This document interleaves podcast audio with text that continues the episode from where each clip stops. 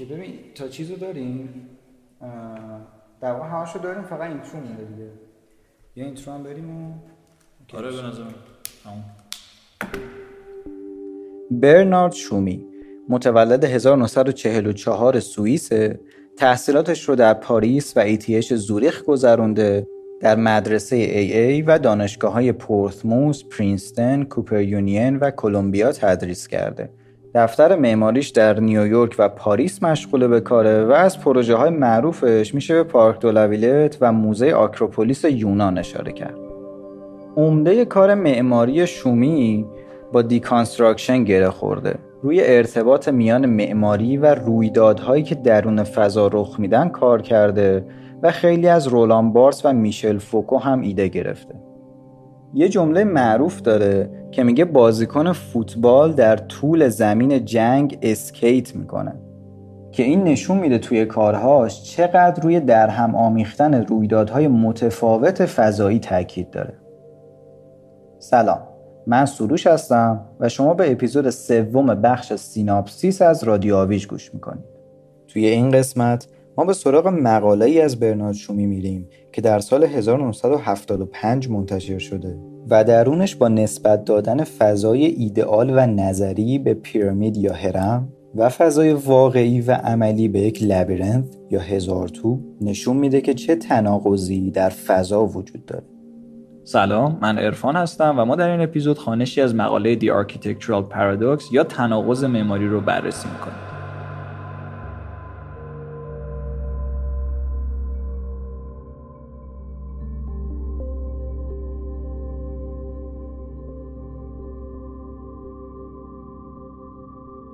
امروز معماری تحت یه جور دوگانگی و سردرگمی قرار گرفته.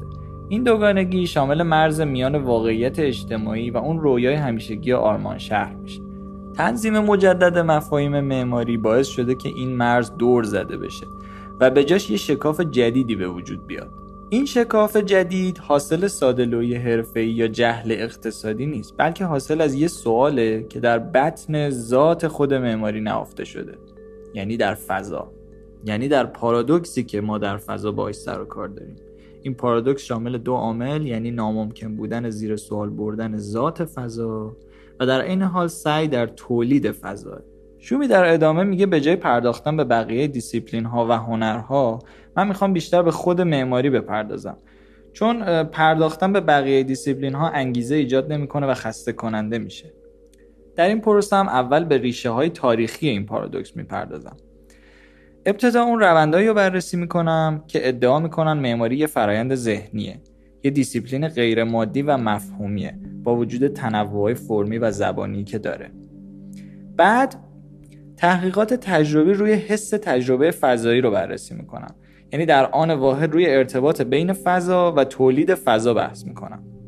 و بعد در ادامه ذات متضاد این دو با هم یعنی فضا و تولید فضا و تفاوت میان فرار از پارادوکس و تغییر پارادوکس به طور کلی رو بیان می‌کنم. به صورت زبانی بیان فضا به دو مفهومه. یک متمایز کردن فضا و دو بیان ماهیت دقیق فضا. در حالی که هنر و معماری اساسا با حواس اولیه کار می‌کنن دیسیپلینایی مثل فلسفه ریاضی و فیزیک یک چیز مادی هستن که همه مادیات در اون واقع شدن. یا یک چیز ذهنی هن که ذهن به وسیله اونها بقیه چیزها رو طبقه بندی می‌کنه. در اینجا شومی می‌خواد تفاوت یک فرایند هنری رو با فرایندی که در بقیه دیسیپلینا شکل می‌گیره بیان کنه. به دنبال اون هم می‌خواد جامعه مطالعاتیش رو کوچیکتر کنه تا برسه به یک فرایند معماری و به اون بپردازه که دقیقا فضا در معماری مشمول چه فرایندی میشه. حالا می‌رسیم به تعریف فضا در معماری. که شامل متمایز کردن فضا یعنی مشخص کردن مرزهای اونه. تا قبل از قرن 20 فضا کمتر مورد بحث قرار می گرفت. تا سال 1915 با مطرح شدن واژه قوم امفیندونگ که در آلمانی یعنی حس فضایی. بعد در 1922 ایده حس فضا با ایده ترکیب احجام معنا پیدا می‌کرد یعنی فضا شکلی سه داشت که قابل اندازه گیری بود.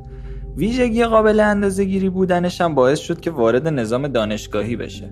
دیگه از اون به بعد فضای معماری به صورت مداوم فضای مادی یعنی متشکل از ماده دیده می‌شد که قابلیت تبدیل شدن به فرمهای گوناگون رو داشت. همسو ساختن کانسپت های معماری و فلسفه دوران همواره کاری وسوسه کننده بوده. اما هیچ موقع به خوبی سال 1930 صورت نگرفته. یعنی هنگامی که گیدئون نظریه نسبیت انیشتین رو به نقاشی کوبیسم مربوط دونست و بعد احجام کیوبیک از این نقاشی ها وارد معماری لوکوربوزیه شدن. نمونه اون هم در ویلا اشتاین در گارش قابل مشاهده است. با این وجود بازم مفهوم فضا به همون صورت ساده انگارانه و مادی و بیشکل که به وسیله مرزهای فیزیکی تعریف می‌شد باقی موند. تا سال 1960 یعنی در دهه 60 که شرایط ماشینی پس از جنگ از بین رفته بود و همچنین مطالعه های زبان شناختی گسترده شده بود در این دوره سوالات کلیدی مطرح شد از جمله اینکه فضای اجتماعی مثل میدان، دروازه، خیابان و غیره به عنوان کدهایی از معماری هستند که از زبان به وجود اومدن؟ آیا زبان مقدم بر این فضای اجتماعی اقتصادی بوده؟ آیا زبان خود در به وجود اومدن این فضا نقش داشته یا خودش از اونا به وجود اومده؟ فضا یک شرایط یا یک فرمولاسیون یعنی ایجاد کننده شرایط. اینکه آیا زبان مستقیما در به وجود اومدن این فضا نقش داشته قطعا امری واضح نیست. پس آیا ارتباطی بین فضا و زبان وجود داشته؟ آیا امکان داشته کسی بتونه فضا رو بخونه؟ آیا دیالکتیکی میان کارکرد فضاها و فرم فضاها وجود داشته؟ در ادامه این مقاله برنارد شومی از یک gap یا بازه بین فضای ایدئال و فضای واقعی صحبت می‌کنه و میگه که این gap در ذات معماریه. فضای ایدئال یعنی فضایی که حاصل فرایند فکریه و فضای واقعی حاصل فرایند اجتماعیه. تنها تلاش موفق در جهت کم کردن این gap یا فاصله اونایی هستن که از concept های سیاسی یا تاریخی استفاده می‌کنن. این گونه برخورد با مسائل باعث شد که از تمام جهات به فضا پرداخته بشه و کمتر به تفریق میان فضای خاص یعنی فضای قابل تقسیم و فضای عام یعنی فضای منطقی و فضای یگانه یعنی فضای فیزیکی و ترسیم شده توجه بشه. اما اغلب وقتی فضا حاصل روندهای تاریخی یا سیاسی باشه یعنی از نظر تاریخ به روند تولید فضا بپردازیم در واقع اون رو یعنی اون روند رو به یک محصول سیاسی اقتصادی تقلیل دادیم که وضع موجود سیاسی رو تثبیت می‌کنن یعنی در حقیقت محصول چیزیه که داره به قدرت خدمت می‌کنه. شرح فضای معماری دامنه وسیع رو از اینکه همه چیز معماریه تا توصیف حد اقلی هگل از معماری شامل میشه. در اپیزود قبلی ما به مسئله همه چیز معماریه پرداختیم. اما در این اپیزود شومی فکر می‌کنه که باید به توصیف حداقلی هگل بپردازیم چون به نوعی در تاریخ معماری تعیین کننده به شمار میاد. شومی از تئوری زیبایی شناسی هگل شروع می‌کنه. در این تئوری هگل پنج هنر رو مشخص می‌کنه و اونا رو تحت یک ترتیب قرار میده. این هنرها به ترتیب عبارتند از یک معماری دو مجسم سازی سه نقاشی چهار موسیقی و در آخر پنجمین یعنی شعر. یعنی میشه اینطور در نظر گرفت که شعر آزادانه ترین صورت هنره و هرچی به اول طیف نزدیکتر میشیم بیشتر درگیر محدودیت ها و چیزهای متریالی و فیزیکی میشیم. اما هگل با معماری شروع می‌کنه چون اینطور در نظر می‌گیره که به لحاظ قدمت و مفهوم به بقیه مقدمه. کنار نیومدن هگل با معماری در همون صفحات اول مشهوده. این کنار نیومدن از طبقه بندی محافظ کارانش به وجود نیومده بلکه از مسئله به وجود اومده که قرنها معماری با اون درگیر بوده. این مسائل عبارتند از اینکه آیا ویژگی های ساختاری و تکنیکی یک بنا وسایلی برای دستیابی به ویژگی های فضایی اون بنا هستند ساختمون کجا به پایان می‌رسه و معماری از کجا آغاز میشه؟ آیا گفتمان معماری صحبت درباره هر چیزی به غیر از خود ساختمانه؟ هگل در تایید این سوال نتیجه می‌گیره که معماری هر آن چیزی است که در ساختمان وجود دارد ولی به کارکرد آن مربوط نمی شود یعنی معماری نوعی مکمل هنری است که به یک ساختمان ساده اضافه می شود اما مشکل این مبحث از جای شروع می شود که بخواهیم ساختمانی را تصور کنیم که از سودمندی و کارکرد به دور باشد. ساختمانی که هیچ هدفی غیر از خود معماری نداشته باشد. در ادامه نتیجه گیری هگل شومی میگه شاید چنین سوالی نامربوط به نظر برسه اما تاثیر زیادی در تحقیقات اخیر درباره تکامل معماری داشته. بعد از بیشتر از نیم قرن تحقیقات علمی روی نظامی که به عنوان نقطه تقاطع صنعت اجتماع سیاست و محیط زیست شناخته میشه معماری به دنبال اینه که بدونه آیا می‌تونه خودش رو بی نیاز از وسایل خارجی تعریف کنه؟ با وجود تمام این تفاسیر معماران توجه خیلی کمی به موضوع مکمل هنری کردن. اتفاقا توجه اونا بیشتر به سمت نقش مفاهیم ایدئولوژی و فلسفی در معماری سوق داده شد. مانند ال لیسیتسکی و برادران وسنین که شناخت معماری به عنوان اثری که کار می‌کنه رو نادیده گرفتن و باعث شدن که آوانگارد های اون زمان بتونن بیشتر در قلمرو concept ها عمل کنن. بوله در این تلاطم آونگی میان واقعیت و فضای ناشناخته که خودش به نوعی پارادوکس به شمار میاد سوال معماری چیست رو اینگونه مطرح می‌کنه. آیا به قول ویتروویوس معماری هنر ساختنه؟ نه. این توصیف اشتباهه. ویتروویوس نتیجه رو بر علت مقدم شمرده. برای ساختن باید ابتدا تصور کرد. باید تصویر داشت. اجداد ما تنها وقتی به ساخت کل برسیدن که پیشتر تصوری از اون داشتن. این محصول ذهن بودن یعنی این خلاقیت اینه که معماری رو شکل میده. این همون بخشیه که ما می‌تونیم به عنوان هنر در نظر بگیریم. که در نهایت توانایی تولید ساختمون و تکامل اون رو به دنبال داره. بنابراین هنر ساخت هنری ثانویه به شمار میره که میشه اون رو بخش علمی معماری نامید. امروزه دیگه تاریخ به وضوح به ما نشون میده که نوشته ها و ترسیمات به همون اندازه در ترجمه یک فضا به ما کمک می‌کنن که ساختن این کارو می‌کنه. یعنی نقش اونها هم به همون اندازه مهمه. چرا عموما نمی‌توان از طرحی که قابلیت ساخت داره عبور کرد و به طراحی پرداخت که دغدغش ایدئولوژی و مفاهیم معماریه؟ اگر کار معماری شامل زیر سوال بردن طبیعت معماریه چه چیزی از به شما رفتن همین مسئله به عنوان کار معماری جلوگیری می‌کنه؟ این سوالا به استفهامای انکاری در سال 1972 تبدیل شده بود. بنابراین اهداف مفهومگرا به سرعت رواج یافتند. ابزار برقراری ارتباط با مفاهیم یا کانسپت ها شده بود معماری. اطلاعات شده بود معماری. روش و رفتار شده بود معماری. برنامه و اخبار معماری. شایعات به معماری مربوط می‌شد. محصول شده بود معماری و ناچارن معمار هم به معماری تبدیل شده بود. بنابراین معمار بالاخره می‌تونست به اون رضایت حسی که متریال یا اشیاء مادی یا همون مصالح در ایجادش ناتوان بودن برسه. تحقق معماری در قلمرو concept ها بیشتر محصول دوره زمانی بود تا جنبش گروه های آوانگارد. بنابراین به صورت شاخه ها و گرایشات مختلف ایدئولوژی ظهور پیدا کرد. مثل معماری رادیکال یا معماری منطقی. اما مسئله اساسی این بود که اگر هر چیزی که معماریه بر اساس تصمیم معمار به وجود اومده پس چه چیزی معماری رو از باقی فعالیت های بشر جدا می‌کنه؟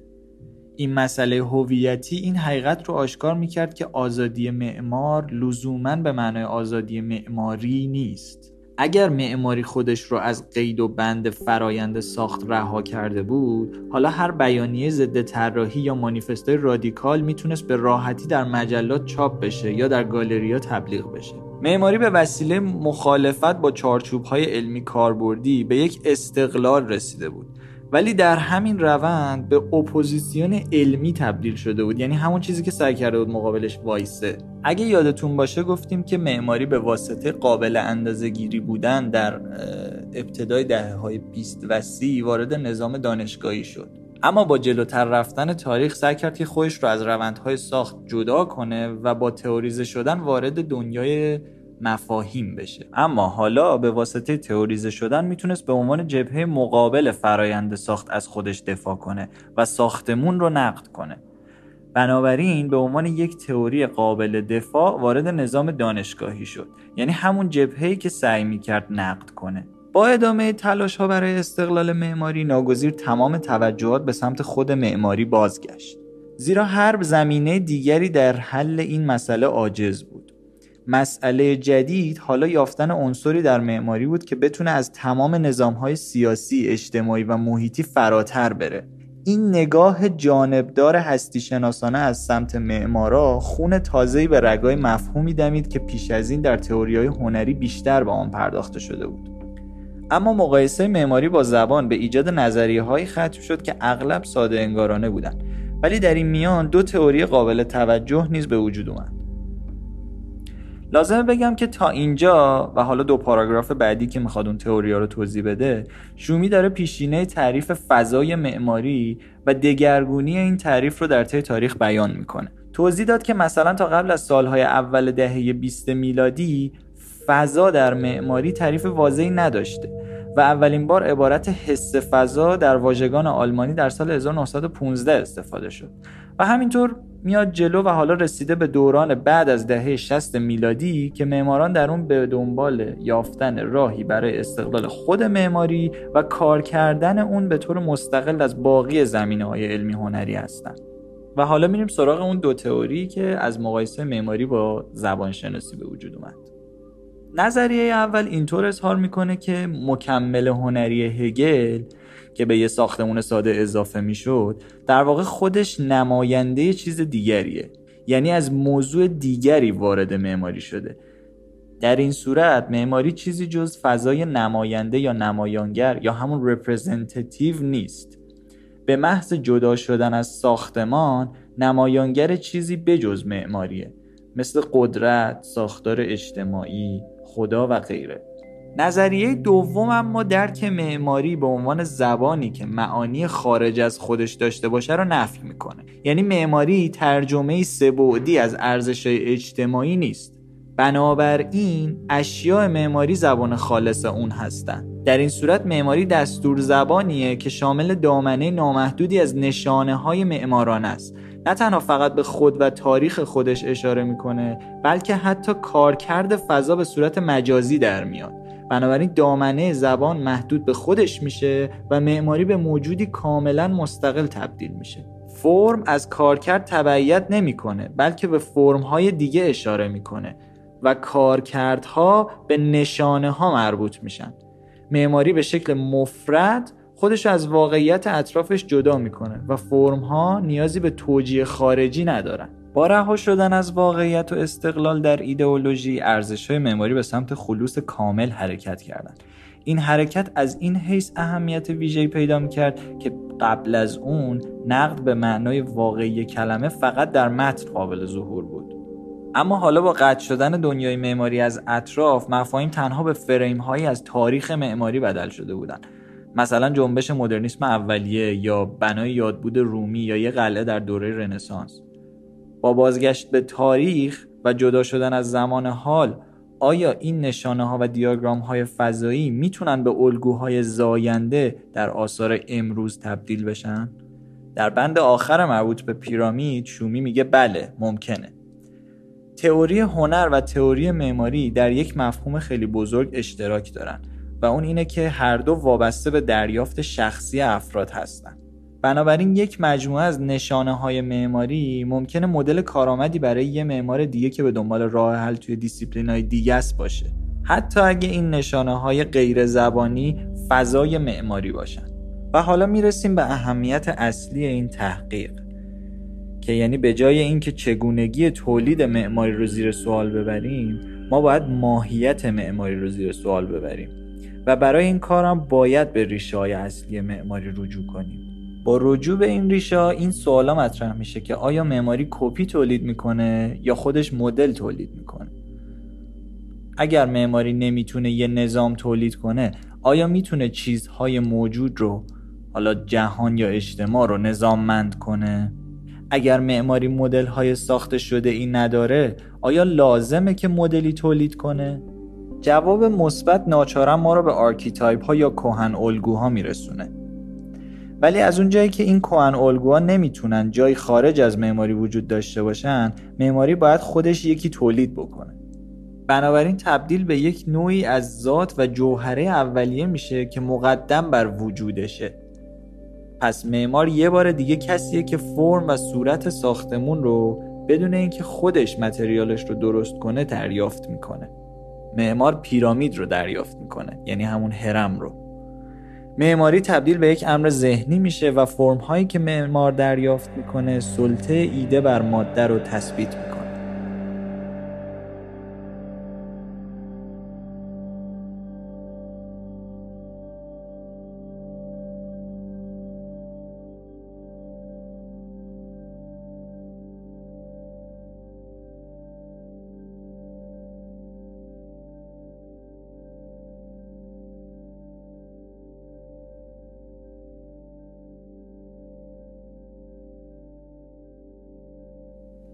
خب شومی بعد از توضیح pyramid یا هرم که مربوط به فضای ایدئال یا دنیای نظری میشه حالا می‌خواد labyrinth یا هزار تو رو توضیح بده که مربوط به فضای واقعی یا دنیای در واقع عملی میشه دنیای practice شومی هزار تو رو یک فرایند کاملا حسی می‌دونه و معتقده که این دیدگاه کاملا حسی یک تم کلی و تکرار شونده در این قرن برای درک و ارزشگذاری فضا بوده. شومی میگه همین کافیه که بگیم گفتمان حال حاضر بین دو تا چیز در رفت آمده. یکی تئوری قوم فیندونگ هگل همون حس فضا که مربوط به زیبایی شناسی آلمانی هگل میشه. جایی که فضا چیزیه که باید روی اون ذات و طبیعت درونی انسان اثر بذاره و حس بشه. و یا ایده ای از کارش لما توی باوهاوس که توش فضا نه تنها مدیوم تجربه است بلکه متریالایز کردن و واقعی و مادی کردن تئوری و نظر هم هست. و بعد چند تا مثال از انواع دیگه ای از هنرها می‌زنه. اول به سراغ رقص میره و میگه اون حرکت درون فضا اون چیزیه که فضا رو می‌تونه بیان کنه و ترتیب ببخشه. و میگه این تفاوت بین این مدل از تعریف فضا و مدل قدیمی و سنتی که همون دیوار و ستون و ایناست چیزیه که باید بهش توجه بشه و مهمه. یه مثال از کار تریشا براون و سیمون فورتی می‌زنه و میگه که اینها اون گفتگو و گفتمان درباره فضا رو باز تعریف کردن و باعث شدن که ارتباط بین تئوری و عمل و منطق و دریافت تغییر جهت پیدا کنه در درک فضا. و دیگه اون مفهوم نظری به اندازه کافی بیانگر نبود. در واقع داره میگه که ما متوجه شدیم که حالا چیزهای دیگه ای هم که به دور از عالم نظرن می‌تونن فضا رو تعریف کنن. می‌تونن روی درک ما از فضا تاثیر داشته باشن که کاملا مرتبط به در واقع حس های ما هستن. اگر می‌شد گفت که گفتمان درباره هنر خود هنر بود و همینطور می‌شد نمایش داده بشه گفتمان نظری و تئوری درباره فضا قطعا فضا نبود. این تلاشی که برای راه انداختن فهم جدیدی از فضا انجام شد دوباره یک سوال فلسفی پایه‌ای رو مطرح کرد.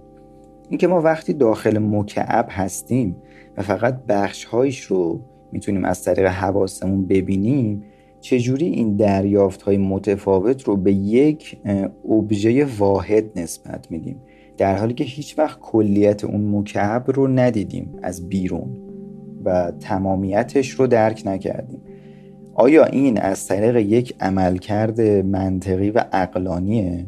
بعد دوباره مثال می‌زنه از کار یک سری performance artist ها که در حین درک یک فضا اون هنرمند توصیفاتی از concept اون فضا رو هم به مخاطب می‌داده و در واقع این کار حواس رو به واسطه اون ریزن اون چیز منطقی تحریک می‌کنه. و شومی معتقده که این تصویر معکوس که برعکس فرایند عادیه در درک فضا خیلی اهمیت داره. و در واقع این اون فضای کامل اون پرفورمنس بوده. با تمام حرکات، افکار، توضیحاتی که هنرمند می‌داده و به همراه اون زمینه فیزیکی و اجتماعی که توش این performance انجام می شده و مخاطب ازش می اومده و بعد دوباره یک مثال می‌زنه از یک سری هنرمندهایی که کارشون هم اکثرا installation بوده و کار با نور توی فضا میگه که وجودیت بدن مخاطب با وجودیت خود اون فضا مصادف شده بود و باعث شده بود که هر کس تجربه شخصی خودش رو دقیقا داشته باشه. چیزی که توی این گونه کارها مهم می‌دونه محتوای دوگانه شونه چون که روش تعریف فضاشون فقط برای این بوده که توجه افراد به خود ماهیت فضا جلب بشه. که آیا از طریق توی فضا بودن این اتفاق میفته یا از طریق اون عملیات منطقی که توی ذهن شکل می‌گیره کامل میشه. و میگه این گوشه های تاریک تجربه بیشباهت به یک هزار تو نیستن. جایی که تمام احساسات به صورت لحظه‌ای و آنی درگیر میشن ولی هیچ دید کلی از اون آبجکت وجود نداره که یه سرنخی بده که چجوری میشه از اون اومد بیرون. خب شومی تا اینجا پیرامید یعنی هرم و لبیرنث یعنی هزار تو رو برای ما توضیح داده. این دو مدل از ویژگی فضا.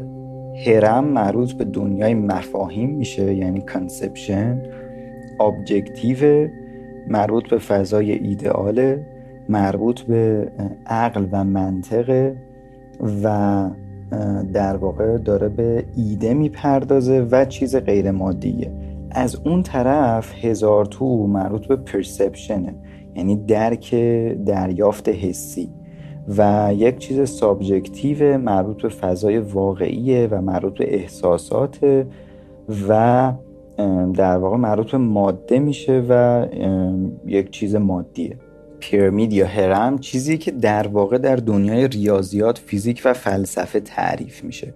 object یه که در واقع فارغ از سوژه قابل تعریفه. یعنی ما هر جا از هرم صحبت کنیم مشخصه که یک قاعده چند وجهی داره و هر چی بالاتر میاد کوچیکتر میشه و نهایتا به یک نقطه می‌رسه. شومی هرم رو مرتبط با ایده مکمل هنری هگل می‌دونه.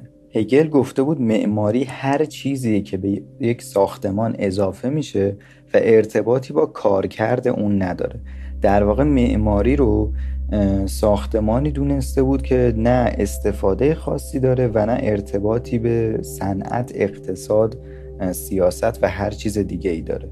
این معماری از این جهت که در دنیای مفاهیم فقط وجود داره از نظر شومی با هرم مرتبط میشه چون هرم هم چیزیه که در یک فضای ایدئال تعریف میشه و در واقع به این ترتیب به ما اجازه میده تا بین فضای ایدئال و conceptual architecture یا معماری مفهومی بتونیم ارتباطاتی رو ببینیم. از اون طرف لبیرنث یا هزار تو متعلق به فضای احساساته جایی که سوژه و ماهیتش با ماهیت فضا درگیر میشن و تعامل دارن. ما نمی‌تونیم هزار تو رو در دنیای ایدئال تعریف کنیم در یک فضای ایدئال.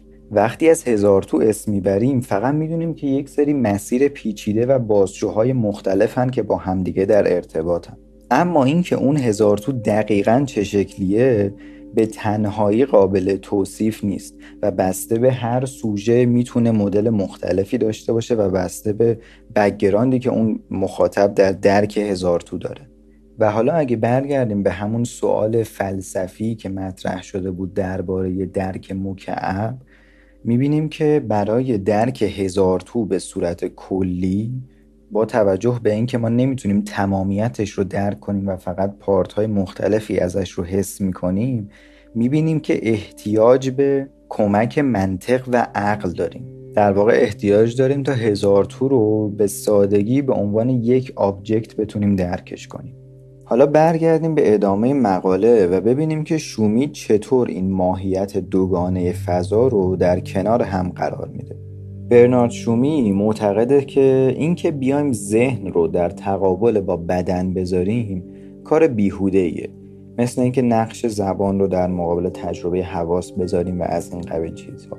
و میگه اون آوانگارد معمارانه معمولا سر آلترناتیو هایی که در مقابل هم قرار می‌گیرن جنگیده و بحث و جدل کرده و معمولا هم نشون داده شده که این آلترناتیو ها در واقع مکمل همدیگه هستن و با همدیگه کار می‌کنن. مثل تقابل ساختار و هرج و مرج، تزئینات و خلوص، ماندگاری و تغییر و حتی منطق و شهود. و میگه تحلیل ما هم از غیر مادی کردن معماری در وضعیت هستی شناختیش یعنی همون هرم که مربوط به فضای ایدئاله و غیر مادیه و تجربه حسی یعنی هزار تو از این قاعده مستثنا نیست. ولی میگه حالا اینکه اینها با هم کار می‌کنن درست. ولی ما چطور می‌تونیم از این هم فراتر بریم و به چیزهای جدید برسیم؟ پاسخ در جایی که در این تقابل برقرار میشه نهفته است. یک ادعای معمولی که به تحلیل ها و کارهایی که روی ماهیت معماری به طور خاص تمرکز می‌کنن زده میشه اینه که اینها در یک دنیای موازی اتفاق میفتن در جایی که نه اقتصاد هست توش و نه نیروهای اجتماعی با پروژه سر و کار داره و فقط نیروهای درونی پروژه روش تاثیر گذارن بنابراین شومی میاد و اول ارتباط خاص بین معماری و politics یا سیاست رو بررسی می‌کنه. مثال هایی می‌زنه از جنبش انقلابی social condensers در روسیه در سال 1920 که به استفاده از فضا به عنوان ابزاری برای تغییر جامعه می پرداختن وسیله برای تغییر رابطه بین فرد و اجتماع و تولید lifestyle های جدید. ولی معتقده که این قضیه خودش یک بستر اجتماعی انقلابی احتیاج داشت. و اینکه این سازماندهی های فضایی ممکنه رفتار یک فرد یا گروه رو موقتا تحت تاثیر قرار بدن ولی ساختار اجتماعی و اقتصادی جامعه رو قطعا عوض نمی‌کنن. بعد دوباره مثالی می‌زنه از می 1968 و ساختمان های بلا استفاده که ازشون دوباره استفاده می‌شد ولی معتقده که اونا هم ارزش نمادین و مثال زدنیشون در اشغال فضای شهریشون بود و نه در طراحی اون چیزی که ساخته شده.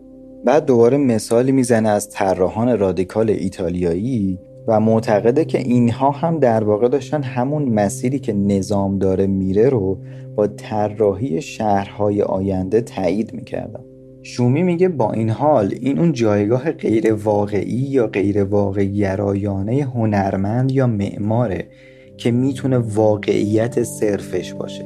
دوباره بحث مکمل هنری هگل رو پیش می‌کشه و میگه به نظر نمیمد که اون لبه انقلابی درست رو داشته باشه. ولی بعد از خودش می‌پرسه که یا شایدم داشت. آیا معماری در انزوای بلند مدتش قدرت انقلابی بیشتری نسبت به تبدیل بیشمارش به واقعیات objective صنعت ساختمان و social housing داشت؟ آیا نقش اجتماعی و عملکرد اجتماعی معماری در همون بدون عملکرد بودنش بود؟ و بعد میگه معماری به نظر میاد که انتخاب محدودی داره بین اصالت و وفاداری رادیکال بودن یا جامعه اگر از اصالتش دست بکشه با فهم اینکه به صورت پنهانی از نظر ایدئولوژیک و اقتصادی وابستگی هایی داره مکانیزم ها و سازوکار اجتماع رو پذیرفته و اگر بخواد هنر برای هنر باشه و خودش رو تقدس ببخشه از طبقه بندی شدن میان محفظه های ایدئولوژیک فرار نمی‌کنه. بنابراین به نظر می‌رسه معماری فقط وقتی که ماهیت خودش رو با نفی کردن اون صورتی که جامعه ازش انتظار داره نجات بده رها میشه. و میگه که من پیشنهاد میدم که هیچ وقت هیچ دلیلی برای شک کردن به اهمیت و الزام معماری وجود نداشته. چرا که الزام معماری در همون الزامی نبودنشه. میگه بی استفاده است ولی رادیکال بی استفاده است. و میگه همون رادیکال بودن معماریه که اون قدرت اصلیش رو در جامعه شکل میده. به جای اینکه یک مکمل هنری اضافه باشه یا یک توجیه فرهنگی برای چرخونن و اداره کردن مسائل اقتصادی. یک نقل قول از آدورنو می‌کنه و میگه که معماری بیشباهت به آتیش بازی برای این ظواهر تجربی نیست. یک لذت و سرخوشی تولید می‌کنه که نمیشه خرید و فروشش کرد و در چرخه تولید هم حل نمیشه. و بنابراین خیلی عجیبه که همون غیر ضروری بودنش اون تنهایی الزامیش اونو به عقب برمیگردونه. و اگر نقشش در جامعه تعریف نشه مجبوره که خودش تعریفش کنه. شومی شفاف سازی بین این گفتمان هستی شناسانه یعنی پیرامید و تجربه حسی رو این دو قطبی و تضاد حال حاضر گفتمان رو با یک توصیفی از غیر ممکن بودن ظاهری فرار از این پارادوکس هرم مفاهیم و هزار توی تجربه از معماری غیر مادی به عنوان concept و معماری مادی به عنوان چیزی که حاضره و وجود داره شروع می‌کنه. و میگه برای اینکه تاکید کنم روی نکتم پارادوکس درباره غیر ممکن بودن دریافت هر دوی concept معماری.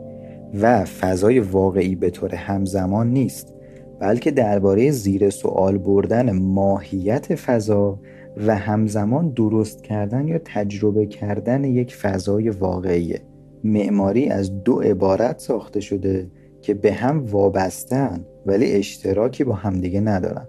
ما نمی‌تونیم همزمان هم تجربه کنیم و هم فکر کنیم که داریم تجربه می‌کنیم. و شومی نهایتا میگه که concept فضا توی فضا نیست. و به همین ترتیب دستاورد واقعیت معمارانه یعنی ساختمان تئوری معمارانه رو مغلوب می‌کنه در حالی که همزمان خودش محصولشه. میگه تئوری و عمل یک دیالکتیکن که در کنار هم کار می‌کنن ولی توی فضا تبدیل اون concept و واقعی کردنش به معنی خراب کردن این دیالکتیک و ناقص کردنش. و تنها راه هم به نظر می‌رسه که سکوته. سکوت یا در واقع نادیده گرفتن این پارادوکس معماری که شاید منجر به نابودی خودش بشه. حالا نهایتا در انتهای مقاله برنارد شومی می‌خواد یک راه حل جایگزین به نسبت سکوت و فرار از این پارادوکس به ما ارائه بده. چیزی که یه جورایی روند کاری حرفه‌ای خودش رو شکل داده در این مدت. شومی میگه بیاین اول هزار تو رو بررسی کنیم. هزار تو یعنی چی؟ یعنی اون بخش مادی معماری یعنی اون حس فضا اون فضای واقعی که می‌تونیم تجربهش کنیم. میگه ما از نظر تاریخی نمی‌تونیم هزار تو رو بررسی کنیم چرا که در هیچ نقطه زمانی نمی‌تونیم کل تاریخ رو ببینیم. ما دریافت های شخصی از هزار تو داریم که فقط بخشی از هزار تو و کلیت و تمامیتش رو نمی‌تونیم ببینیم. میگه ولی اهمیت اصلی هزار تو و تجربه فضاییش در جای دیگه ایه هرم یعنی object معماری اون عناصر و اشکال معماری همه و همه از مسئله سوژه جدا میشن.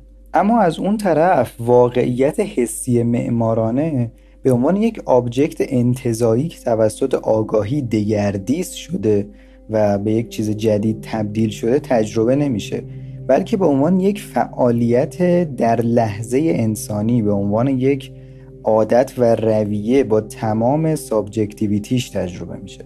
و این اهمیت سوژه در تقابل واضح با تمام تلاش های فلسفی و تاریخی برای object کردن اون دریافت آنی و در لحظه واقعیت معماریه. صحبت کردن درباره این تجربه فضا و این فضای واقعی و هزار تو یعنی تأکید کردن روی جنبه های سوژه ایش شخصیه و نیازمند تجربه آنی. و میگه این در لحظه بودنه اون لذت حسی و منطق رو بینشون یه پل می‌زنه و به هم مرتبط می‌کنه. بیانهای جدیدی بین درون و بیرون فضای خصوصی و فضای عمومی معرفی می‌کنه و روابط جدیدی بین فضاهای همگن تعریف می‌کنه. میگه معماری هم به سیستم احتیاج داره و هم به excess. در واقع هم به یک نظام و ساختار احتیاج داره و هم به چیزهای مازاد اون. چیزهایی که بهش اضافه میشن و اون رو جالب می‌کنن.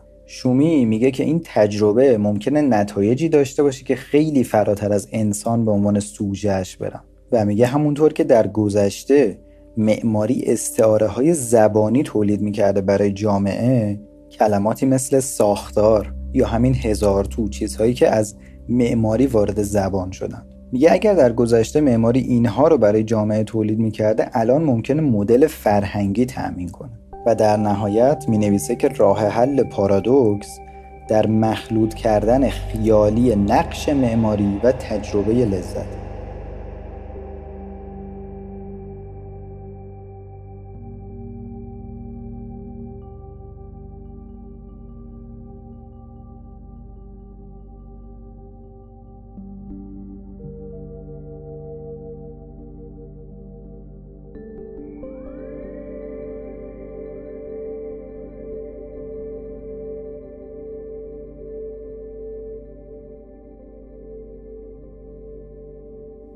از دهه 70 میلادی شومی با دنبال کردن آنالیز خودش از پارادوکس معمارانه به دنبال صورتهای مختلفی از تجربه کردن فضا بوده. اون درون پروژه‌هاش از تکنیک‌های مختلفی از جمله cross programming، trans programming و dis programming استفاده کرده که هر کدوم یک مدل فضایی داده شده رو با فعالیت‌های جدید مواجه می‌کردن.